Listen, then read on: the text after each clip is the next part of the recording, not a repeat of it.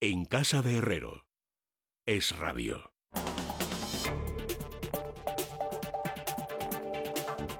Bueno, faltan amigos 18 minutos para que sean las 9, las 8 en la Comunidad Canaria. Vamos a hablar de economía. Don Juan Ramón Rayo, bienvenido. Muy buenas noches. Buenas noches, Luis. Y don Ricardo Lucas, bienvenido también. Muy buenas noches. Buenas noches, Luis. Ahora tenemos que empezar, o sea, os tengo que preguntar necesariamente por eh, la impresión que os deja el encuentro de Sánchez con Rute, con el primer ministro holandés, eh, que no ha estado precisamente solícito, aparentemente con las demandas de Sánchez. ¿Cómo lo valoráis? Bueno, yo creo que es una constatación de lo que ya vimos la semana pasada con la coalición de los llamados países frugales que terminaron tumbando eh, la presidencia del Eurogrupo de, de Calviño. Los países frugales, que son un grupo pequeñito, tanto en términos de población como en términos de PIB, no obstante tienen un poder muy elevado dentro de la Unión Europea, dentro del Consejo Europeo, porque eh, tienen poder de veto. Y en el caso del Eurogrupo, dentro de la zona euro, porque allí los votos serán eh, por país sin ponderación alguna por población o PIB. Con lo cual, eh, eso lo que significa es que tenemos un grupo mm, pequeño, pero muy activo, muy movilizado, muy mentalizado, con las ideas bastante claras, eh, que no quieren de ninguna manera que haya transferencias unilaterales y sin ningún tipo de condición asociada a, ese, a esas transferencias. Y quizá el líder de ese grupo, en cierto modo, es, es más Rute, ¿no? Por, por visibilidad, también por la importancia que tiene la economía holandesa y Rute hoy, pues lo que ha dicho, quizá con una pose negociadora, porque ya estamos negociando, eso también hay que tenerlo presente, pero lo que ha dicho es que él no se va a ablandar a las presiones, que él, bueno, ha venido a decir que ya ha, llegado llorado a la política y que por tanto todo esto viene de suyo, y que no va a aceptar eh, subvenciones, lo que quiere son préstamos, y que no va a aceptar préstamos sin condiciones de reformas estructurales, porque, ha dicho, eh, estas promesas de que se iban a hacer las cosas muy bien, de que se iban a cambiar el fondo de las economías del sur de Europa, ya fue una música que se escuchó en la anterior crisis económica y todavía hoy estamos esperando las reformas. No solo las estamos esperando, sino que algunas de las pocas que se aplicaron, como la reforma laboral, este gobierno se la quiere cargar. Eh, por tanto, bueno, creo que es una línea muy bien definida, muy bien armada. Veremos si en, la propia reunión pues las presiones terminan haciendo efecto o no, pero bueno, es que son varios los países que están en esa posición y con que uno se mantenga y no ceda, el plan de Sánchez se va al traste. Yo creo que es lógico que Rute haya dado calabazas a Sánchez porque el mensaje que está llegando al exterior, y aunque el gobierno no parece ser consciente de eso,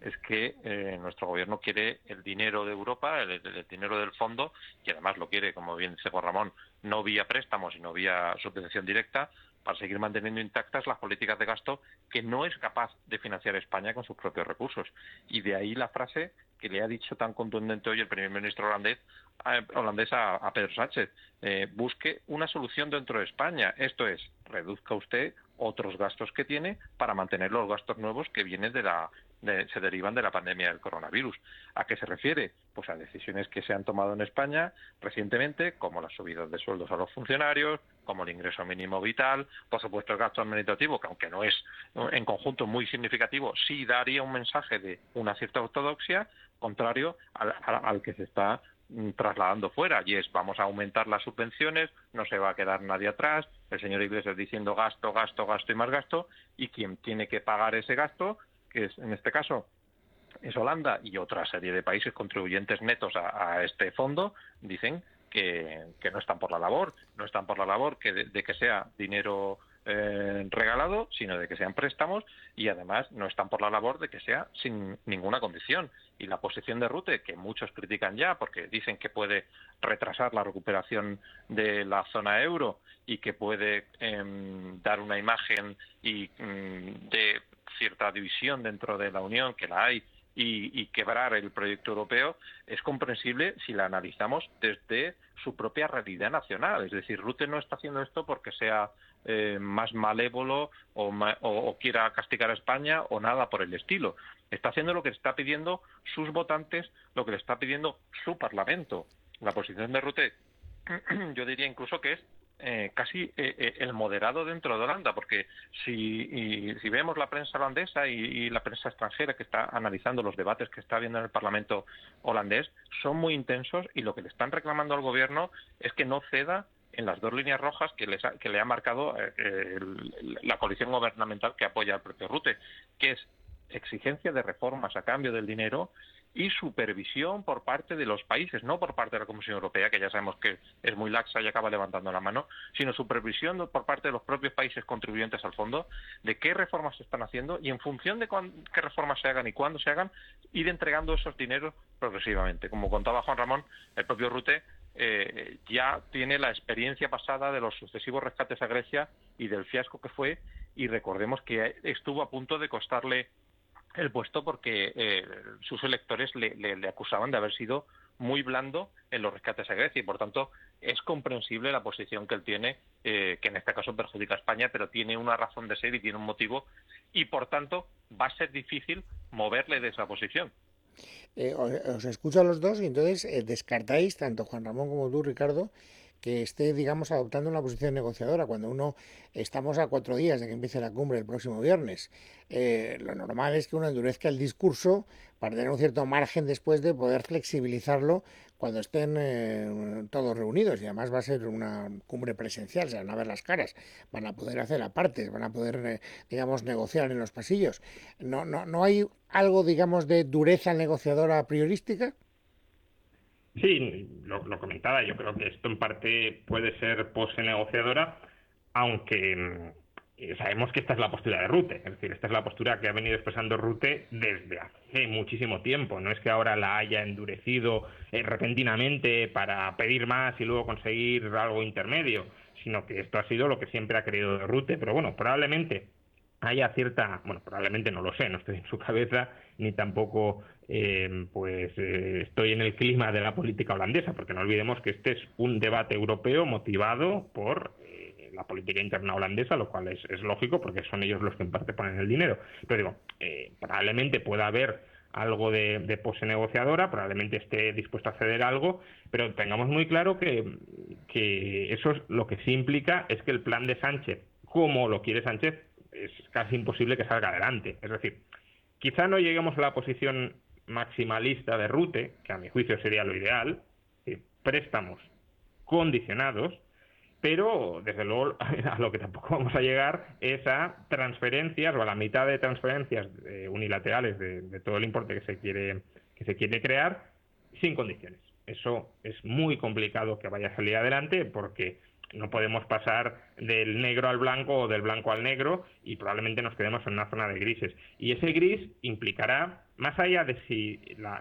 el instrumento es eh, préstamos o no préstamos, lo que va a implicar sí o sí son reformas. Y son reformas que ya veremos hasta qué punto la coalición gubernamental está dispuesta a digerir y a asumir. No olvidemos que tenemos una coalición de gobierno mm, más frágil de lo que pueda parecer porque es una coalición de gobierno en parte edificada sobre un cierto antieuropeísmo y sobre un cierto populismo económico que ahora se va a poner de manifiesto. Y si Podemos, que está capa caída, como acabamos de ver,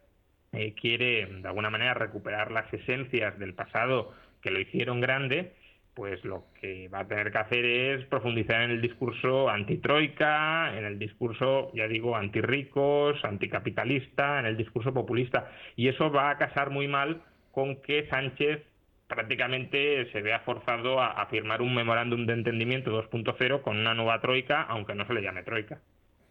Eh, yo creo que respecto a la posición negociadora de Holanda, eh, la oriento más, eh, si, tenemos que creer que, tiene una posición de fuerza, hacia el plazo. Recordemos que la Holanda no solamente está poniendo pegas en la condicionalidad y en las reformas que exige, sino en las prisas, y de hecho Rute ha sido muy claro en eso, no entiendo las prisas por, por aprobar este fondo ya, en el plazo de aprobación. Él ha vuelto a insistir hoy en que no ve necesidad de que se apruebe en esta cumbre de julio, no cree que tenga por qué aprobarse en otra cumbre incluso dentro de este mes, sino que hay tiempo, que esto como forma parte del, eh, bloque presupuestario para el periodo 2021-2027, pues hasta enero hay tiempo para ponerlo en marcha y mientras tanto que los países eh, aguanten y vayan dando muestras de su voluntad de poner en marcha reformas, de cambiar eh, algunas políticas que han aplicado incorrectamente en los últimos años y por tanto creo que su posición eh, en todo caso, si tiene que ceder en algo, no va a ceder en la parte mollar, que es la de las reformas, sino en la parte del plazo. Bueno, aplíquese antes, apruébese antes, y por ahí creo que también viene su posición de, fuerza de, pedir que,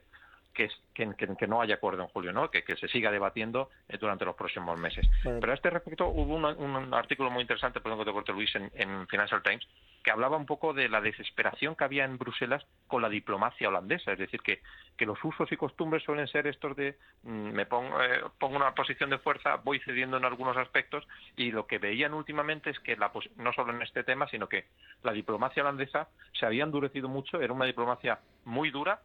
hemos visto hoy que, no ha tenido un mensaje nada, eh, no sé si es elegante, pero nada suave eh, Rute hacia Sánchez, sino lo ha dicho claramente lo que usted tiene que hacer, y que en eso está siendo muy agresiva la diplomacia holandesa, de sin malas formas, pero yendo muy directo, diciendo nosotros pedimos esto, estas son nuestras condiciones, y tomaba como ejemplo, ponía como ejemplo eh, la cena que tuvieron Macron y Rute cuando al principio de la negociación de todo esto, que eh, el propio Rute estaba muy interesado en las reformas y en las medidas que estaba poniendo Macron en Francia, ¿no? Preguntándole eh, casi inquiriéndole que eso había molestado a Macron como, como se está inmiscuyendo en mi política nacional. Y, pero digo porque entendamos un poco cuál es la posición de Rute. Quiere estar seguro de que se toman esas reformas, de que se llevan a cabo y que, por tanto, los países tienen la capacidad de devolver los préstamos que se les den y no que sean unas entregas de dinero a fondo perdido y dentro de unos años nos veamos en una situación eh, parecida con la que se produjo con los rescates a Grecia. A propósito de la flexibilización eventual de los plazos, eh, eh, yo creo que adquiere una importancia, a mí, a mí se me antoja capital el, encuentro de mañana con Merkel, porque claro, lo de Rutte ha sido hoy, pero Merkel, que sigue siendo la que ejerce, digamos, el papel y además Alemania tiene la presidencia semestral, por lo tanto, eh, con doble motivo, Merkel puede ahí, eh, digamos, oficiar un cierto trabajo de mediadora o de conciliadora. Y era Merkel la, la que parecía más interesada en que se alcanzara un acuerdo en la cumbre de este fin de semana. ¿Creéis que eh, lo que ha ocurrido después del alineamiento de los frugales en la elección del presidente del Eurogrupo va a hacer que Alemania rote un poco de criterio, como he leído en algunos medios de comunicación, y que se acerque más al norte y abandone un poco las pretensiones de Italia y de España? Pues ojalá fuera así, ¿no? Porque lo que, lo que hemos visto en los últimos meses probablemente motivado porque Merkel ya está de retirada y por tanto como que querría haber dejado un legado europeísta incuestionable, no se somete a reelección y, por tanto puede asumir medidas que son impopulares dentro de su electorado sin que la afecten personalmente. Pero bueno, eh, Alemania había sido hasta ahora el, líder o la líder intelectual y, política dentro de ese movimiento de, de los frugales y que se haya marchado de ese grupo, la verdad que creo que es un, error y una tragedia para, para, Europa. O sea que sí, esperemos que el hecho de que haya posiciones sensatas en el resto de Europa lleven a que Alemania recuerde cuál era su posición sensata hace no mucho y la posición sensata es eh, puede haber solidaridad con nuestros socios europeos, pero solidaridad no es apuntalar gobiernos manirrotos y contrarreformistas con el dinero de los contribuyentes alemanes, holandeses, austríacos o, fineses. Mm, y, por tanto, sí, sería deseable que Alemania cambiara a esa postura. Quizá, de todas formas, cambie como una especie de, acercamiento, de intermediación entre los frugales y los manirrotos. Si Alemania, de alguna manera, pues vuelve a ese grupo al que había pertenecido hasta la fecha y desde allí consigue ablandar algo su postura, quizá el acuerdo esté más cerca. Desde luego, si los eh, frugales se sienten como los, los eh, parasitados de Europa sin ningún tipo de, escudo protector alemán, pues se pueden enrocar como se enrocaron en la no elección de Calviño para el Eurogrupo y pueden hacer fracasar perfectamente la cumbre esta y las venideras porque si se plantan y no quieren dar su dinero sin condiciones que consideren aceptables, pues no lo van a hacer.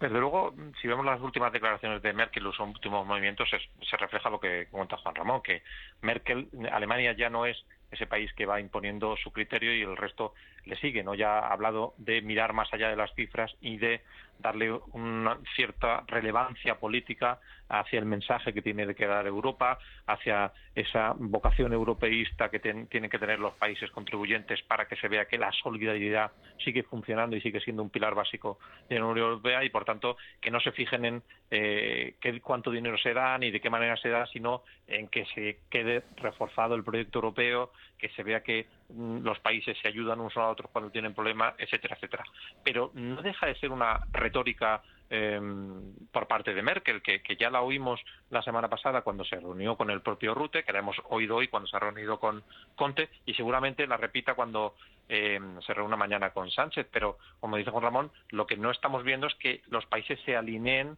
con la posición que, está mm, teniendo Alemania. Es verdad que Alemania ha virado ligeramente su posición porque cuando se anunció el fondo eh, que lo pactó solo con Macron y que lo daba como impuesto a los demás y que probablemente ahí tengamos que ver eh, algunas de las resistencias de los países frugales a, este fondo, en que viene como algo impuesto, no como algo negociado directamente entre los socios. Eh, ya digo que esa posición inicial de Alemania ha virado, ahora habla incluso de que mm, no le parece mal que se mire dónde va a ir el dinero, garantizar que el sitio llega al dinero correcto, ha dicho hoy literalmente, y por tanto abre la mano a que haya una cierta condicionalidad como están pidiendo los países de, del norte, pero mm, veo que las posiciones están muy difíciles para que se pueda llegar a un acuerdo por mucho que, Alemania esté intentando intermediar y, hacer de árbitro, pero la distancia ahora mismo es tal que si tuviera que apostar yo creo que eh, este mes no habría acuerdo. Eh, a todo esto nos podemos presentar este fin de semana con unas previsiones económicas todavía empeoradas. Eh, lo que se dice es que pasado mañana la IREF va a colocar la previsión de caída del PIB por encima del 12%. ¿Es razonable o no? Eh, sí, vamos, eh, yo creo que es un poco lo que los organismos, tanto nacionales como internacionales, están, están apuntando. Eh, recordemos que es una previsión bastante cercana a la revisión del Fondo Monetario Internacional y, va en línea con lo que, con lo que decíamos. el primer trimestre fue muy, muy malo, el segundo todavía no lo conocemos, pero ah, claramente también ha sido pésimo y todo dependerá de cuán rápido se reactive la economía en el tercero y el cuarto. Hay elementos para la esperanza y es que muchísimos de los trabajadores que se habían sometido a un ERTE están ya recuperando sus empleos, se está normalizando esa parte del mercado laboral, pero también es cierto que hay otra porción de los trabajadores eh, sometidos a un ERTE que está estancada. Es decir, aunque veamos en el agregado que cada vez hay menos y menos y menos trabajadores en, ERTE, em, esa reducción no se explica por los trabajadores de determinados sectores, como la hostelería, todo lo relacionado con el turismo, donde no hay ninguna progresión, absolutamente ninguna, a que descienda ese número. Y por tanto, eh, pues la reactivación, como ya sabíamos también, va a ser incompleta, va a haber sectores que no van a, a volver, y si no vuelven, pues claro, que el turismo, pesando alrededor del 15% del PIB, no salga adelante, lo que significa es que la economía no va a volver con fuerza y no digamos ya si como estamos viendo podemos meternos en una segunda ola que obligue a cerrar en todo o en parte eh, de nuevo la economía del país. Eh, por tanto, sí, creo que ahora mismo el pronóstico es ser más bien pesimista y por tanto a revisar a la baja las estimaciones iniciales de, de crecimiento. ¿Tú compartes el pronóstico, Ricardo?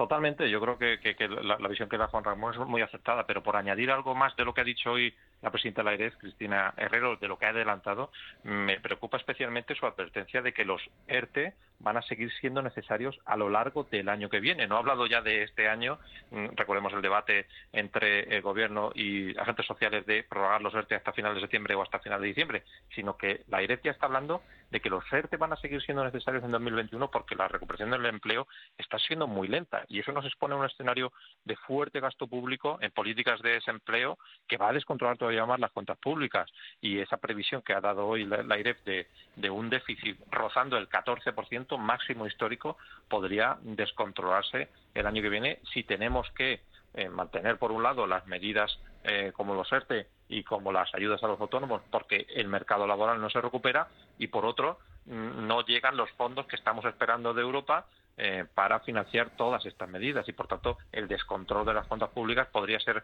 eh, muy elevado y obligar a esas medidas que decía Juan Ramón que no serían para nada del agrado de este gobierno de coalición y podrían generar mm, tensiones muy importantes entre los socios de la coalición. Señores, una vez más, muchísimas gracias a los dos por haberme acompañado durante estos minutos. Juan Ramón, un saludo muy cordial. Ricardo, también para ti, un abrazo muy fuerte. Un abrazo. Son amigos las 10 y 2 minutos, una hora menos en la Comunidad Canaria. Tenemos que irnos a la tertulia política. Hoy es una tertulia muy postelectoral y, por tanto, muy cargada de emociones fuertes, más que nunca, Calm Plus. Sí, Luis, para mantener la estabilidad emocional, las buenas funciones cognitivas, Cal Plus de Mundo Natural es un complemento rico en aminoácidos, también con vitamina B3 y B6, que contribuyen al buen funcionamiento del sistema nervioso y también nos garantizan esas buenas funciones desde el punto de vista cognitivo. Es la, es la que tenemos para ganarle la batalla al estrés. Quédense con el nombre Cal Plus, lo encontramos en las parafarmacias del corte inglés y en parafarmaciamundonatural.es. Mundo Natural.